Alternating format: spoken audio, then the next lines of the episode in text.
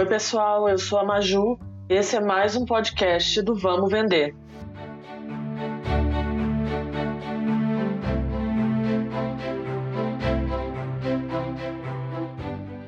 Então, Jenny, é um prazer para mim poder conversar com você aqui no podcast do Vamos Vender. É um desafio até para gravar com você, porque hoje pessoas da sua idade, bem mais jovens do que eu, têm uma comunicação mais rápida. Eu adoro os termos que vocês usam então, eu espero que eu consiga te acompanhar. Você mandou uma bio para mim que eu adorei. E uma das coisas que mais me chamou a atenção é quando você fala que é apaixonada por gestão, empreendedorismo, pessoas e desenvolvimento. Bom, então se você puder contar um pouco da sua história, como que nasceu o Se Candidate Mulher, para nós do Vamos Vender é uma honra te receber aqui tá bom? Ah, obrigada, Maria Júlia. Obrigada de verdade. Estou muito feliz de estar aqui. Muito obrigada pelo convite, você, seus sócios. Eu acho que é muito importante, né, a gente conversar sobre isso. A gente, como mulher, representar também essa gama dessas mulheres aí para falar sobre isso. Uhum. E obrigada. Fico feliz que eu tenha gostado da minha bio. Bom, eu sou formada em administração, né, pela Universidade Federal de Viçosa. E depois que eu me formei, eu fiz um MBA chamado de MBA em cultura empreendedora, em gestão empreendedora. E aí, nesse MBA, eu aprendi a desconstruir tudo que eu tinha aprendido na faculdade. Mas desde a faculdade, eu já era muito apaixonada com empreendedorismo, com negócios, enfim, com principalmente micro e pequenos negócios, né? Que eu sempre achei que é onde tinha mais dor para se resolver. E aí, depois que eu me formei, eu fiz esse MBA e eu passei num processo seletivo do Sebrae, onde eu pude, de fato, né, trabalhar com empreendedorismo, com desenvolvimento de pessoas, com desenvolvimento de negócios. E foi assim, onde realmente a minha cabeça abriu, assim, expandiu mesmo em relação ao empreendedorismo em si, né? Muito fora da caixinha. Depois que eu trabalhei no Sebrae, eu tive a oportunidade de trabalhar na Associação Brasileira de Startups e lá eu tive a oportunidade de assumir um time de gente de gestão financeira, né? Porque startup, né? A gente faz o que tem para fazer e nesse caso eram as duas áreas, elas eram juntas. O que foi incrível também. E lá eu me deparei com um problema muito grande, porque eu estava inserida num mundo de tecnologia, que por si só já é difícil de encontrar candidatos, e mais difícil ainda de se encontrar mulher nos processos seletivos. Até que um dia eu fiz um, eu participei de um workshop de autoconfiança feminina e eu deparei com uma pesquisa do HP que dizia que a maioria das mulheres só se candidatam numa vaga de emprego quando elas têm 100% dos pré-requisitos, enquanto os homens fazem isso com 60% dos pré-requisitos. E essa informação ficou ali doendo na minha cabeça, porque de um lado tinha essa questão das mulheres não se candidatarem e do uhum. outro lado tinha eu querendo contratar as mulheres e não achando as mulheres nos processos seletivos, Nossa, inscritos nos processos sensacional. seletivos. Sensacional não, né? Que complexo e é. ver tudo isso e casar, né?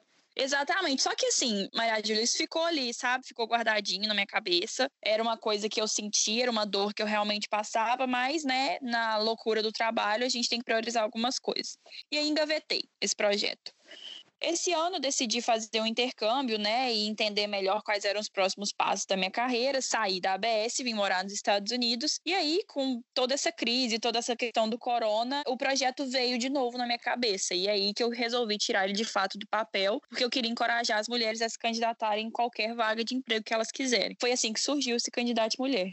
Nossa, que coisa mais maravilhosa. Queria aproveitar, assim, qual a sua idade eu tenho 27 anos. 27, nossa. Uhum. Ok. É, na sua idade, eu estava passando, eu acho que pela minha terceira promoção como vendedora. Nessa promoção, eu entrei para um time que tinham 12 homens e uma mulher. E eu entrei como a segunda mulher e logo a outra pessoa que estava no time mulher foi demitida e eu fiquei trabalhando com 12 homens. E é muito engraçado isso, porque os pré-requisitos para compor a vaga era principalmente que a mulher já tivesse um contato com o público masculino, porque eu entrei no mundo do agronegócio e uhum. era muito difícil achar e uma das coisas que eu sempre falei nas minhas entrevistas foi que, bom, eu tenho cinco irmãos homens. Se eu não aprendi dentro da minha casa a me comunicar e, e a sobreviver, entre aspas, né? Que graças a Deus eu não tenho irmãos machistas. Eu acho que o mercado ia conseguir lidar muito melhor. Mas mesmo assim eu fui com muito medo, tá? Para esse desafio.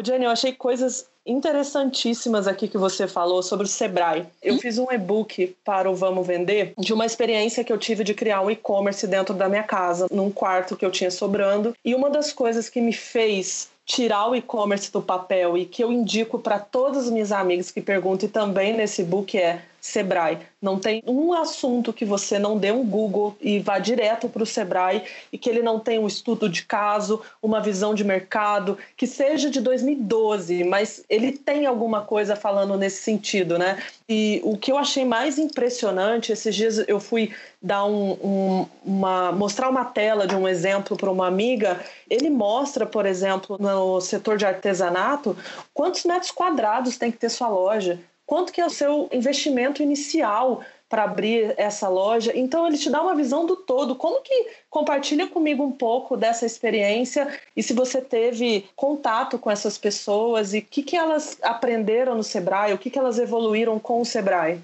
Ai, com certeza. Assim, o Sebrae é uma instituição muito rica, é uma instituição que né, já está aí de pé há muitos anos e trabalha para desenvolver o micro e pequeno empreendedor, né? Existem, eu acho que o Sebrae, ele não é só para quem está querendo abrir um negócio, sabe, Maria Júlia? Porque como você bem falou da riqueza de material que ele tem, ele serve para quem tá, quem é estudante, né, e quer aprender sobre negócios, para uma pessoa que quer seguir uma carreira, mesmo que dentro de uma empresa, aprender um pouco sobre intraempreendedorismo.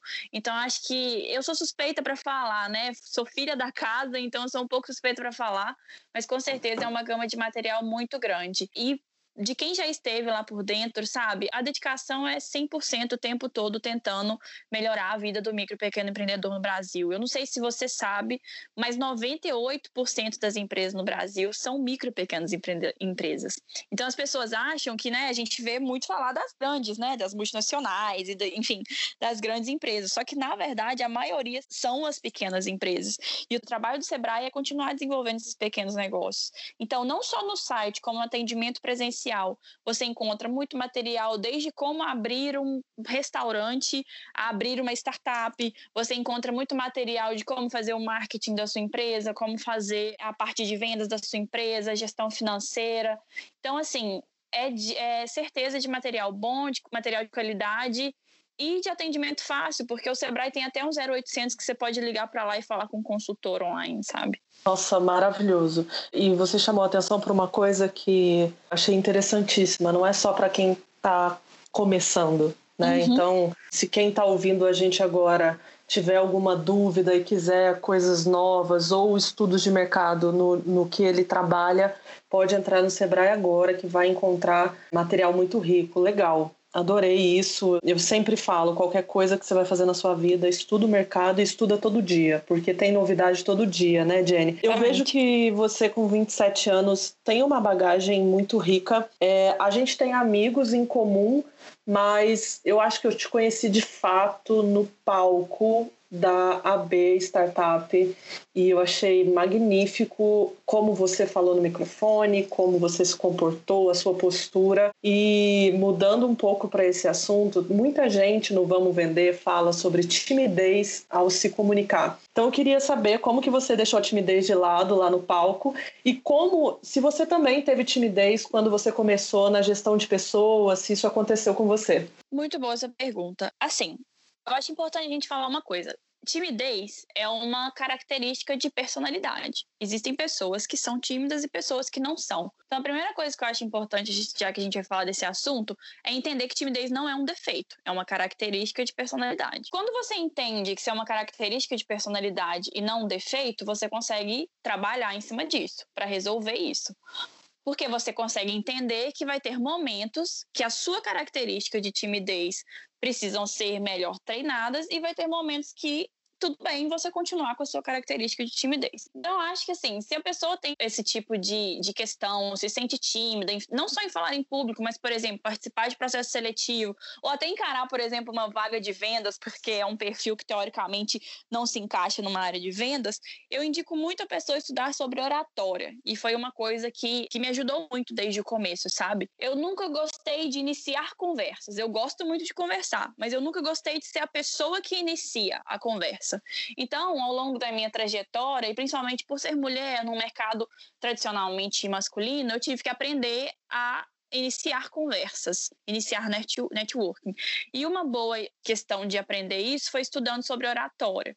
Existem vários cursos, existem pessoas que ajudam nesse sentido e pessoas que desconstroem mesmo todo esse problema que a gente tem, né, de ter dificuldade de falar em alguns momentos. Mas eu acho que o principal, assim, falando da parte que eu subi no palco para não ter vergonha nem nada do tipo, é no momento que você entende que timidez é um traço de personalidade, não é um defeito e que você pode trabalhar em cima disso. Naquele momento eu estava fazendo meu trabalho, né? Eu estava ali para falar sobre o meu trabalho e ninguém mais do que eu tinha propriedade para falar sobre o meu trabalho. E não foi uma construção de um dia para o outro, mas a partir do momento que eu comecei a estudar um pouquinho sobre oratória, sobre comunicação, principalmente comunicação não violenta, que é uma das partes que eu mais gosto, consegui ir destravando para esse tipo de momento.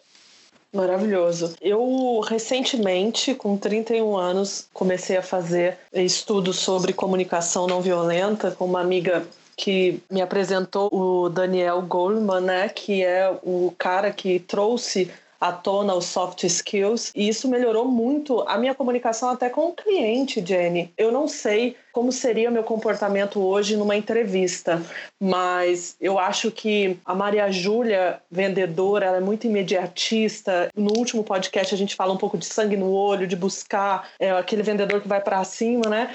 Mas eu acho que numa entrevista hoje, o que eu acompanhei, o que eu aprendi com comunicação não violenta, eu também traria isso para mim. Eu estou viajando ou isso agrega assim numa entrevista, Jenny? Não, com certeza. E aí eu vou até repetir, você me desculpe se eu estiver sendo repetitiva, porque é uma pergunta que eu recebo de muita gente que quer se candidatar em vagas de emprego, né? A questão da timidez sendo um defeito. Mais uma vez, se é um traço de personalidade, você já sabe que você convive com ele, com certeza isso pode influenciar também numa entrevista. Então, acho que assim, treinar, é, é, você tem que pensar que é como se fosse um músculo. E você precisa treinar esse músculo para que ele se torne maior, para que ele se torne mais forte, para que ele se torne, enfim, te, te transforme em potência. Então acontece muito, mas trabalhando tudo isso para se preparar para uma entrevista, para um processo seletivo, seja de vendedor ou de qualquer outro, eu acho que é, você consegue se sair melhor. Independente se você vai fazer uma entrevista, se você vai fazer uma palestra, se você vai fazer um podcast, a comunicação influencia em tudo isso. Então é uma coisa que precisa ser trabalhada independente da situação que você está inserido. Legal, maravilhoso.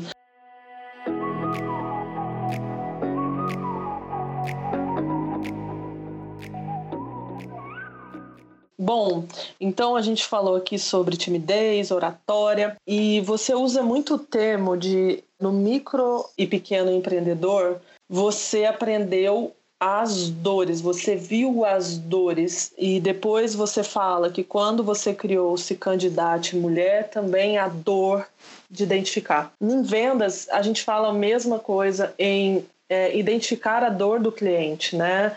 E nessa dor do cliente, a gente construir a jornada do cliente dentro da empresa, mas sempre o primeiro passo é identificar a dor. Como que você aprendeu a usar esse termo na sua vida? Como que você trouxe esse termo, identificar as dores, que você usou umas duas, três vezes aqui, inserido? Porque eu não vejo muitas pessoas falando sobre isso e eu gostaria tanto que em vendas as pessoas falassem mais de identificar as dores do cliente.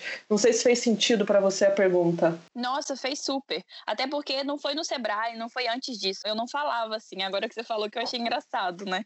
Eu aprendi a falar assim, com certeza, no mundo das startups, né? Porque acontece, como a gente fala muito de desenvolvimento de produto ali no mundo das startups, a gente aprende a desconstruir um pouco da ideia do que seria um negócio inovador, né? A maioria das pessoas criam ideias, tem ideias sensacionais, mirabolantes, só que elas pensam na solução primeiro. Aí elas pensam, nossa, vou criar um aplicativo para isso que vai resolver isso, isso e isso. Só que se ninguém tiver essa dor, esse problema não vai vender. Esse problema não vai fazer com que a sua startup alavanque. Então, é um, é um linguajar muito utilizado, porque quando a gente vai criar um produto no mundo das startups, a gente tem que pensar na dor que você está resolvendo e não na solução. Porque primeiro vem a dor. E a gente, normalmente, no mundo tradicional, tem essa ânsia de pensar na solução dos problemas que a gente acha que é problema de todo mundo, mas às vezes é um problema que é só nosso. Mas com certeza eu aprendi a falar sobre dor, é, prestar mais atenção na dor, né? No que, que incomoda a pessoa, o que está fazendo ela ter esse tipo de ação, Ou, beleza, vou criar esse produto, mas qual que é a dor que ele resolve? Foi no ecossistema de empreendedorismo e inovação de startups. Maravilhoso. Eu acho isso maravilhoso. Eu fico até empolgada é, de, de, de, ouvir isso. É, eu acho que é a primeira vez que a gente bate um papo de verdade, né, Jenny? Uhum. É, os nossos amigos em comum falam muito bem de você. É, eu te acompanho nas redes sociais, eu adoro a sua forma de comunicar. Confesso que tem alguns termos muito jovem que você usa que eu sempre dou um Google para poder te acompanhar. eu acho isso maravilhoso.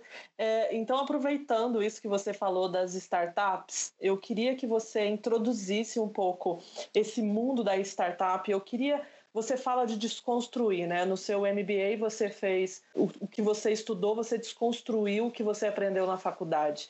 E o que, que as startups desconstruíram tudo que você estudou? É uma curiosidade que eu tenho. Com certeza o modo de gestão, sabe? Eu acho que a principal diferença é eu que trabalhei nos dois mundos, né, tanto no mundo é, tradicional, no corporativo, quanto no mundo de startups, eu acho que o que mais desconstruiu, assim, e o que eu mais aprendi é o modo de gestão mesmo, né, dentro de uma startup.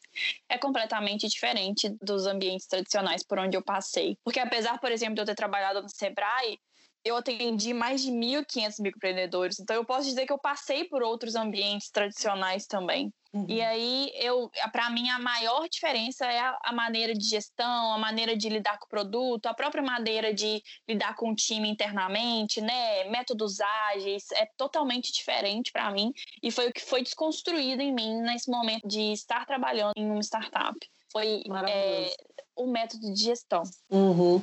Método de gestão. Eu costumo definir que existem vários tipos de empresários no Brasil.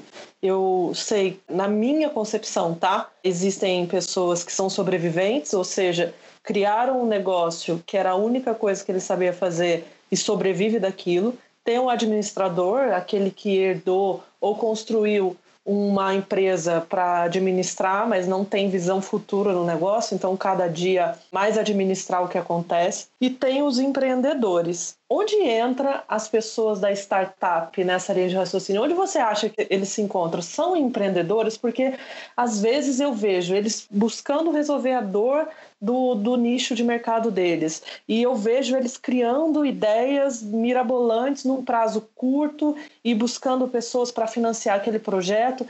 É, eu, eu não sei se existe acima ou abaixo, mas para mim eles estão acima do empreendedorismo. Eu não sei explicar isso. Você consegue trazer isso para a realidade? É que eu acho que ele é um empreendedorismo como que eu posso dizer isso? Eu acho que é porque vem muito na mídia uma coisa muito cool das startups, sabe, Maria Júlia? Então, eu acho que uhum. isso é uhum. bom e isso é ruim. Isso é bom porque traz as startups para a boca do povo, isso é ruim porque eu acho que constrói uma visão distorcida do que é uma startup. Então, acho que é importante a gente falar sobre isso. Por quê? Uma startup é uma empresa igual qualquer outra empresa. Tem CNPJ, não tem classificação diferente dentro do Simples Nacional, não tem nada de diferente na sua concepção, tem que ser registrado em cartório, tem que ser uhum. contador. Então, a startup é uma empresa como qualquer outra. O que faz ela ser uma startup é a, o modelo de negócio dela. Ela está ligada extremamente com tecnologia, ela tem um produto que é o mesmo em qualquer lugar que por exemplo, a Netflix é a mesma aí no Brasil e é a mesma aqui nos Estados Unidos. Então, o que faz ela ser startup são as características que ela acompanha, mas ela é uma empresa como qualquer uma. Assim como os empreendedores de startups são empreendedores, só que eles têm esse viés criativo, eles têm esse viés também de empreendedorismo de palco, que a gente não pode negar, isso acontece muito no mundo das startups. Então, acaba uhum. parecendo que é um empreendedorismo diferente. Mas para mim, de verdade, que já estive ali nos bastidores e que trabalhei em ambos os lados, são empreendedores. Da mesma forma que os empreendedores tradicionais. A diferença é o perfil deles. Aí eu falo de perfil de personalidade. São pessoas mais criativas, pessoas né, com mais adesão ao risco, é esse tipo de coisa, sabe? Legal. Adesão ao risco. Nossa, isso é um, um, tabu no mundo do empreendedorismo, porque todo mundo quer empreender uhum. e não ter risco. Eu quero empreender e ganhar dinheiro, gente, né? É, estuda o seu mercado estuda todos os seus passos para diminuir o risco. Você não consegue fazer uma coisa sem risco. Você não entra no emprego sem risco. Você vive no risco de três meses de experiência, seis meses de experiência, e você não sabe o que vai acontecer. Então, as pessoas culturalmente aqui no Brasil procuram uma segurança, né, Jenny, que ela não existe em lugar nenhum, nem se você for funcionário público, né? Agora que você falou isso, na verdade, eu acho que foi a principal. Eu fiquei refletindo aqui enquanto a gente conversava. Eu acho que talvez essa seja uma das grandes diferenças entre os empreendedores empreendedores das startups, né, e os empreendedores dos negócios tradicionais, eles são, eles têm menos medo do risco. Uhum. Legal isso.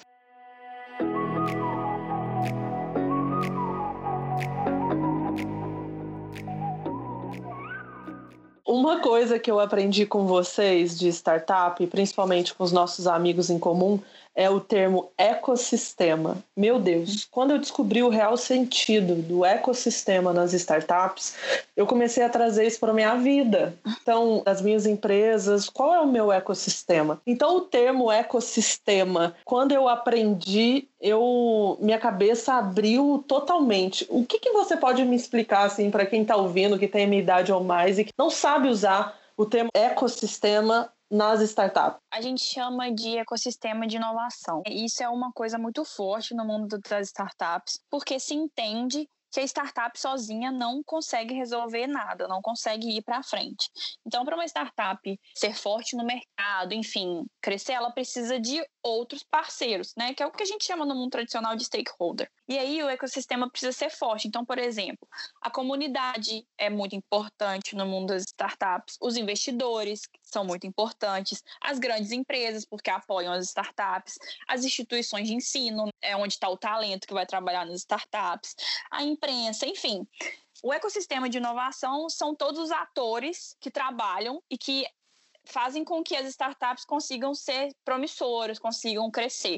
Então, é um envolvimento de vários atores ao redor né, desse, desse mundo de startups que contribui para que isso aconteça. E assim, é uma série de, de atores que eu posso te falar, né, que estão envolvidos no ecossistema. É como Maravilha. se você pensasse que é uma engrenagem, né, que precisa de várias partes uhum. para funcionar e construir um ambiente mais favorável para o desenvolvimento do negócio das startups. Porque não adianta, a gente falava muito isso na B Startups, né? Não adianta você ter a melhor startup do mundo se ela não tiver numa cidade que tenha capital humano, numa cidade que tenha investidor, numa cidade que tenha mentores, ela não vai sobreviver se ela não tiver um ecossistema de inovação ao redor dela forte.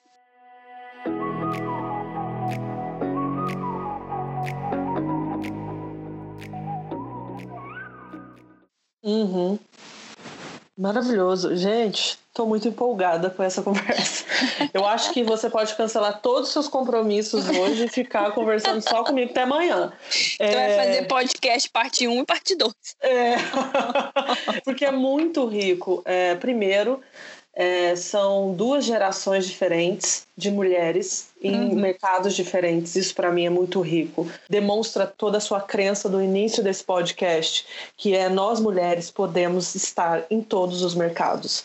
E Com o certeza. seu projeto de mentorear essas mulheres, esses dias eu vi os comentários das mulheres que estão sendo mentoreadas por você e me deu assim um afago no peito porque é muito importante esse trabalho que você está fazendo e eu não podia deixar de fazer parte disso de alguma maneira, principalmente para todas as mulheres que eu quero que o Vamos Vender alcance. E eu queria perguntar para você temos vagas de vendas para mulheres em startups? Como elas funcionam? Como é isso?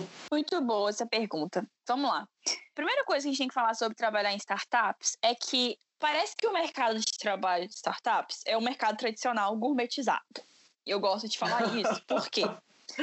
Porque a, a maioria das atividades lá, Maria Júlia, cá entre nós, elas são atividades que já estão desenvolvidas em outros mercados. Só que elas têm um nome diferentão. E aí, isso acaba, às vezes, assustando as pessoas. Mas eu gosto de falar isso porque elas normalmente são atividades que são como as atividades fora das startups. A diferença é alguns conhecimentos mais específicos que você tem que ter. E aí que entra essa parte. Existem alguns nomes das profissões que as startups mais valorizam, né? E aí, um desses nomes é um grupo de profissionais chamado Hustler. Uhum. É uma das profissões mais valorizadas dentro do mundo das startups.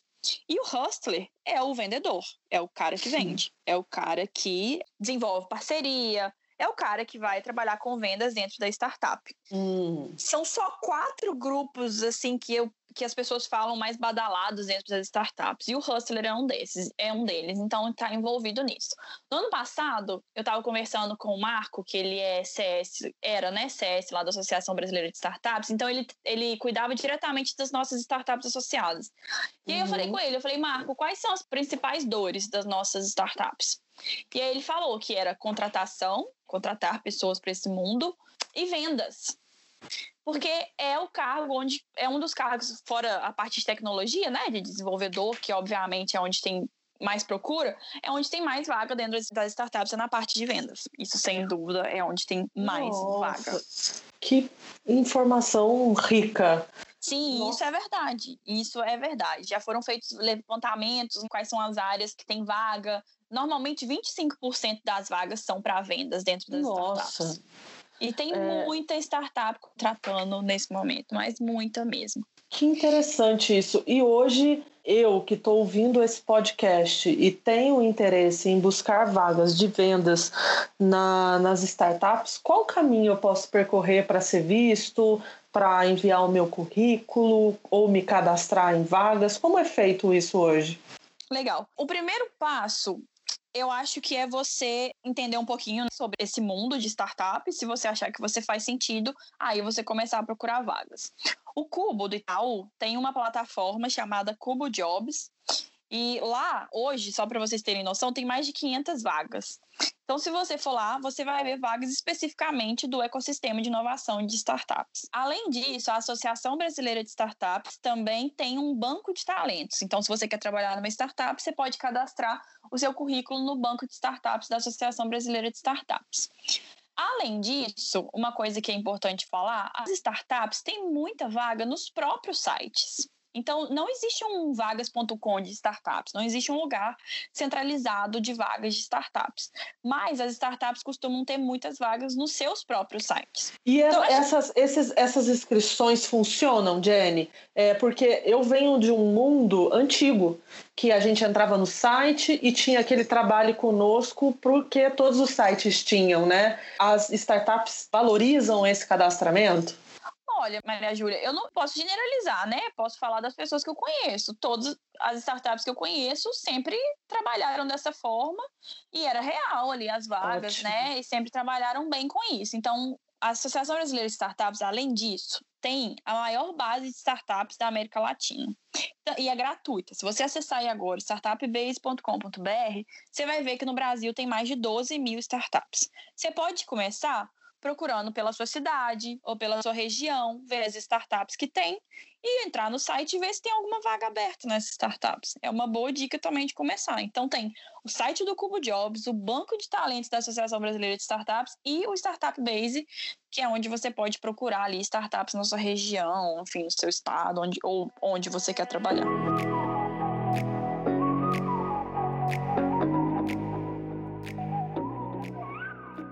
Perfeito.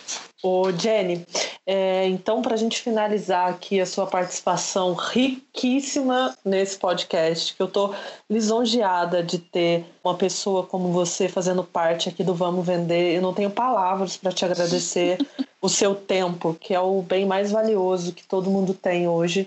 Eu queria, uma das coisas que também vem à tona no Vamos Vender são pessoas que têm vergonha de ser vendedor, ter o título de vendedor. Eu queria que você desse opinião hoje sobre vendas, a importância dos vendedores para o mundo das startups e que finalizasse esse podcast para mim deixando um recado para as mulheres que estão ouvindo a gente e que estão ouvindo duas mulheres conversando por, de assuntos diversos sobre o se candidate mulher, sobre vagas, sobre trabalhar, sobre empreendedorismo. Depois eu vou te fazer a deixa para falar a sua frase, que eu acho muito importante. A gente sempre tem um norte, tudo bem? Tudo bem. Primeiro, pelo menos onde eu trabalhava, a parte de vendas era, era o que tocava o ritmo, né? Era, era startup, como eu te falei, as principais vagas são para vendas, porque né, não adianta, não existe organização que funcione sem dinheiro, que funcione sem o, o, bem precioso que faz tudo rodar. Eu não gosto de falar sobre importâncias de time, eu acho que todos os times dentro de uma organização têm muita importância, mas eu acredito que o time de vendas dentro de uma startup é a que toca o ritmo é como se fosse o bumbo que dá o ritmo da startup. Então, é um time de extrema importância e não acredito que as pessoas que trabalham dentro de startups com vendas tenham vergonha desse título. Principalmente nos lugares onde eu passei, os lugares que eu trabalhei, eram, era sempre um time muito forte, sempre um time muito engajado e o time que tocava o ritmo da organização. Então, no mundo das uhum. startups. Maravilhoso. E depois eu pedi para você deixar uma mensagem para as mulheres que estão ouvindo a gente sobre se candidatar, é, sobre o que reza o Se Candidate Mulher. Legal. Eu acho que assim, a gente, o ser humano, tem muito a, a, a cultura de colocar a culpa nos outros, ou colo colocar a responsabilidade em outras coisas. Por exemplo, ah, a gente fala, ah, eu não aprendi inglês porque meu pai nunca pagou um curso de inglês para mim. Ou, ah, eu não aprendi sobre startup porque lá na minha faculdade ninguém me ensinou sobre startup. Eu acho que a gente tem que parar de transferir a responsabilidade para os outros, sabe? Eu acho que a gente tem que assumir que só a gente é responsável pela carreira que a gente quer ter, pela vida que a gente quer ter e parar de transferir essa culpa, sabe? Meu pai não teve dinheiro para pagar inglês, mas pô, tem canal no YouTube gratuito para falar sobre inglês, sabe? Nunca aprendi o que é startup, mas está cheio de evento aí para participar, entender o que é startup. Então acho que a gente tem que parar de transferir a culpa, porque se tem uma pessoa que é responsável pela sua carreira e para onde você quer chegar é você, não é o seu chefe, não é a empresa que você trabalha, é você. Então acho que a, primeira, a dica que eu deixo é que as pessoas se apossem mesmo da vida delas e tomem e sejam responsáveis pela carreira e pela vida que elas querem ter, assim. Maravilhoso.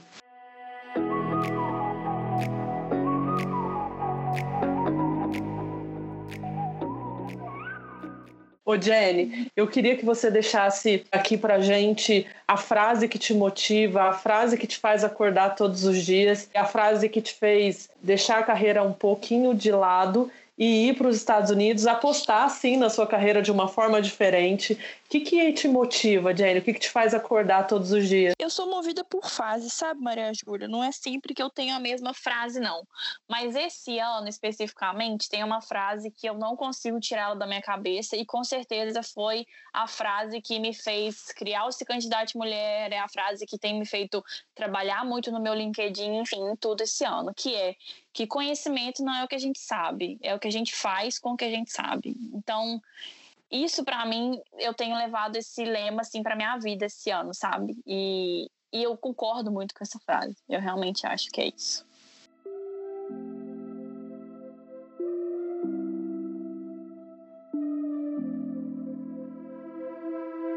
Maravilhoso.